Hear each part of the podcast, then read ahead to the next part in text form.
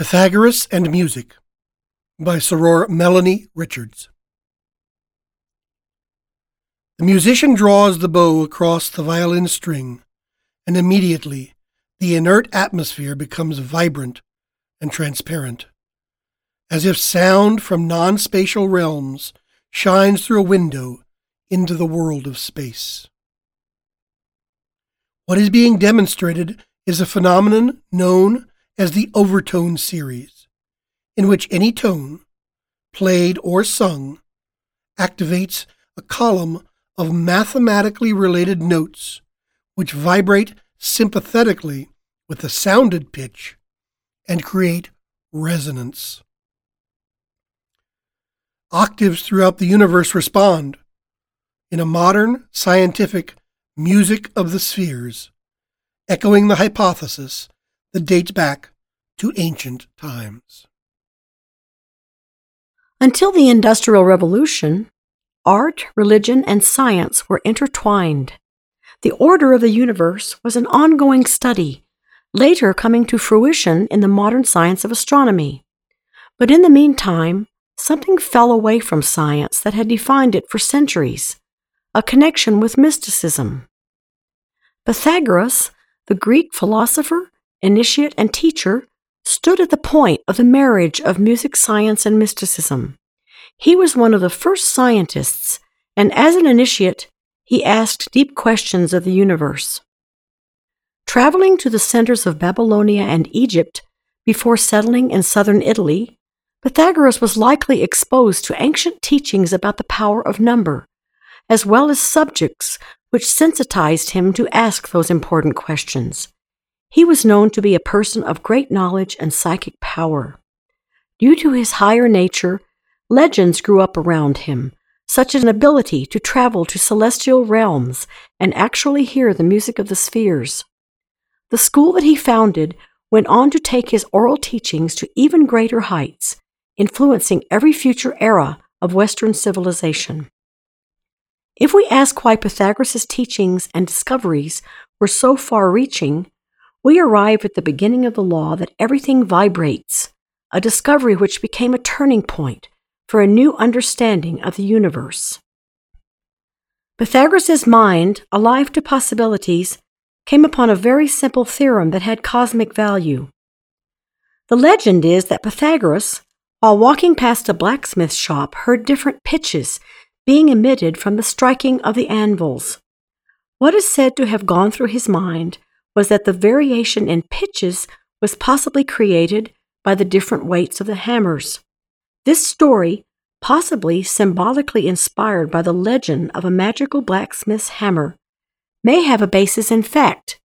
At any rate, Pythagoras began to experiment with musical overtones and ratios, which led to one of the most important discoveries of all time.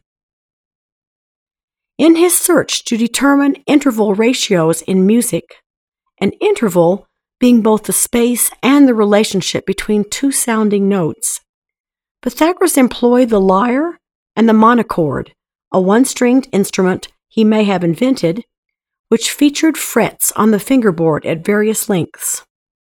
By stopping the string exactly at the halfway point, he produced an octave or a ratio of 1 to 2.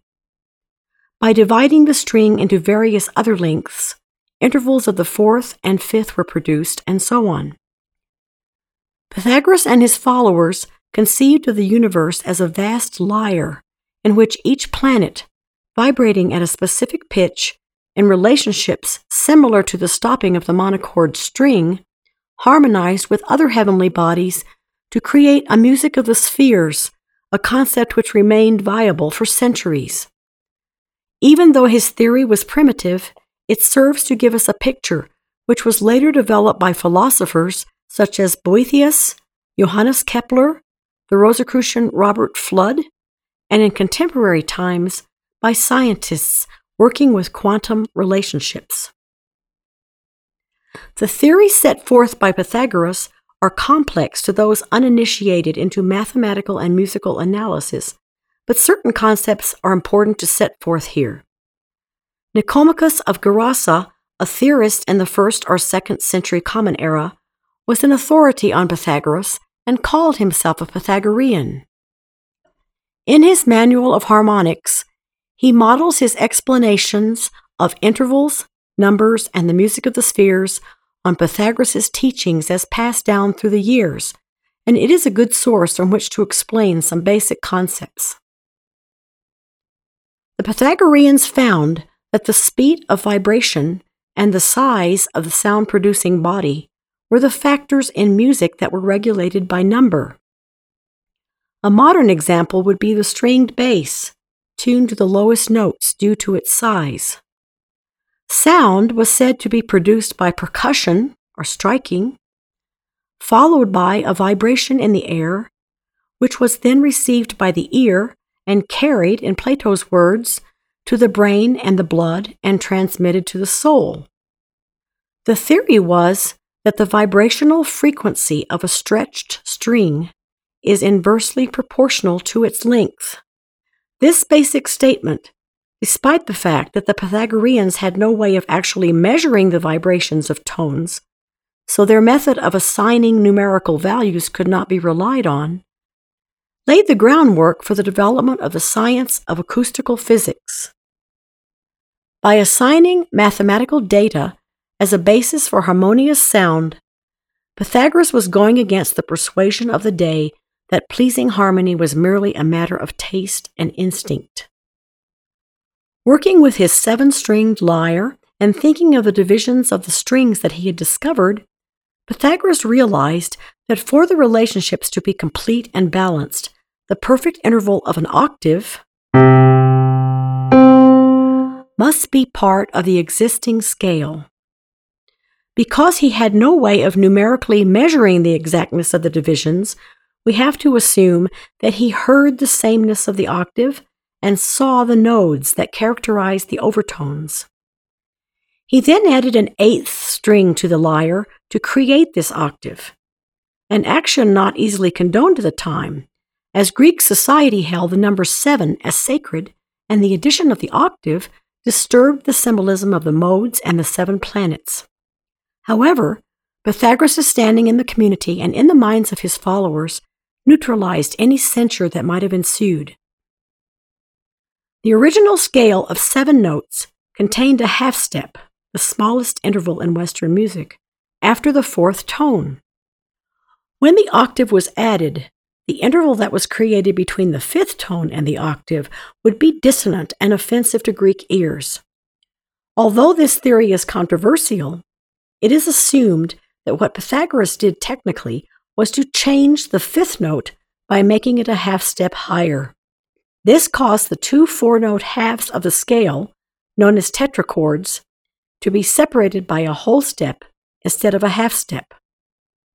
This action preserved the value of the tetrachords, yet created the octave he was looking for. The original seven note scale sounded like this on E.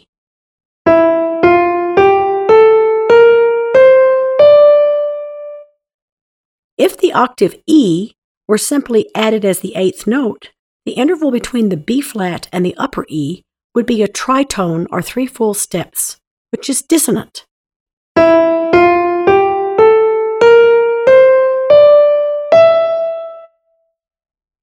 So Pythagoras merely changed the B flat to a B natural, thereby creating a whole step between the tetrachords.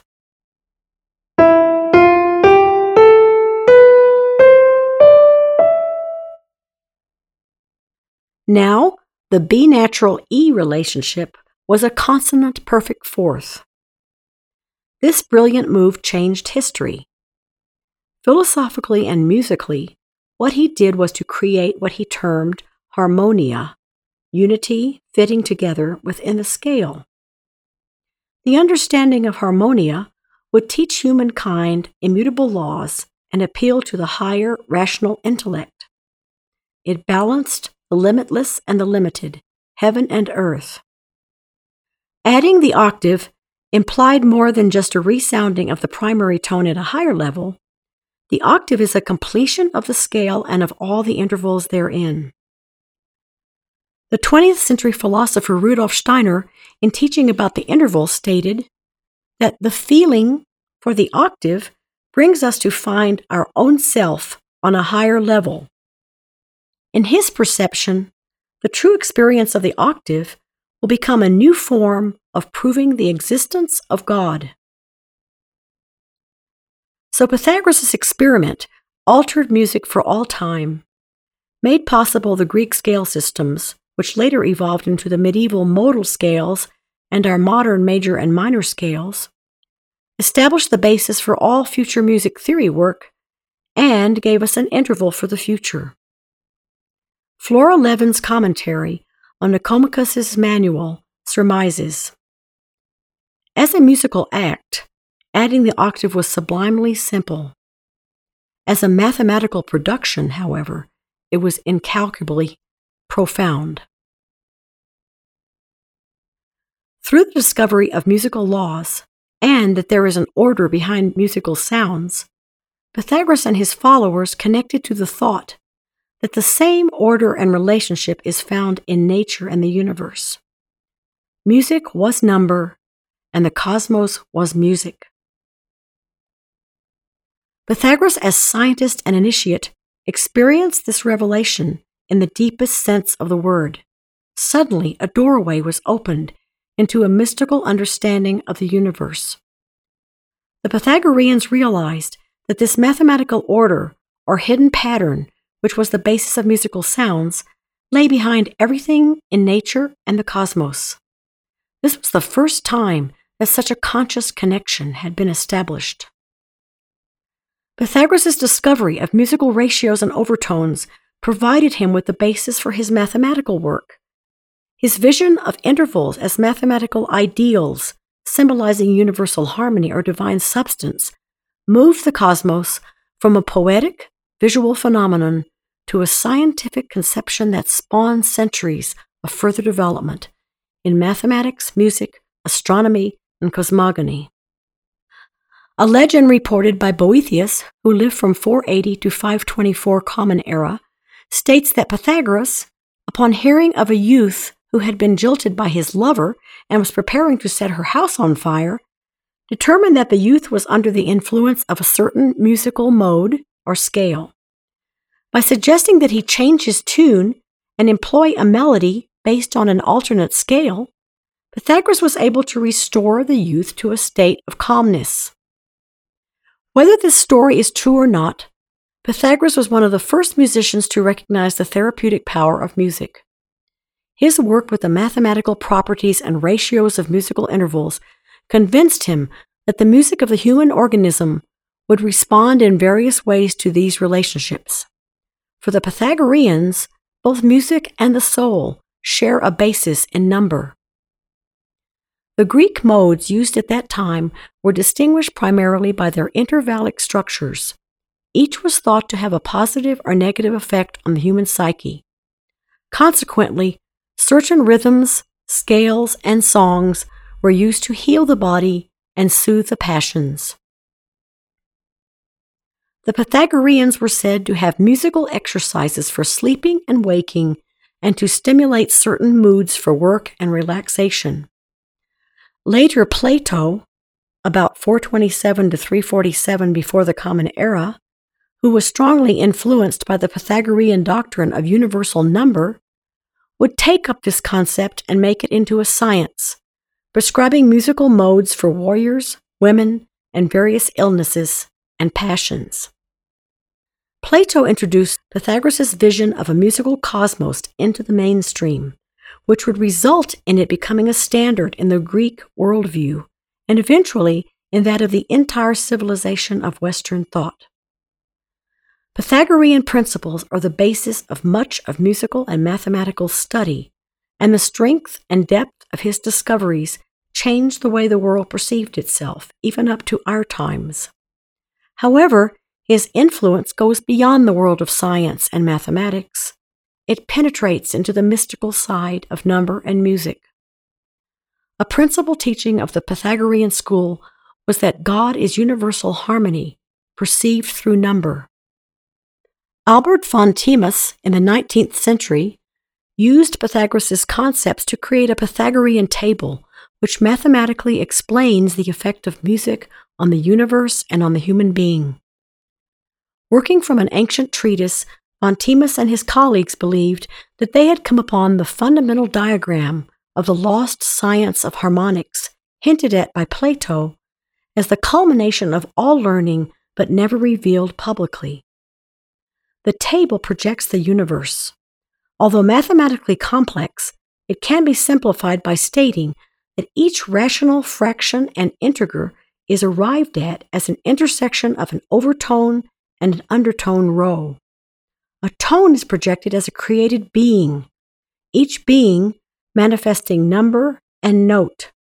All beings have the same root. The original tone is one to one equals God. If we take the table's calculations beyond its boundaries, we arrive at zero to zero, the point which sounds no tone. The unmanifest, the absolute, mind, and silence. Pythagoras' theorems, thus projected, point toward the future of science as it continues to ask questions of the universe. Pythagoras' experience as an initiate, scientist, musician, and mystic made him singularly qualified to explore the mysteries of the universe through music and number. As Guy Murchie, writing on the music of the spheres, concludes Nature has a beautiful simplicity of order, and the intuitions of Pythagoras are proving substantially justified.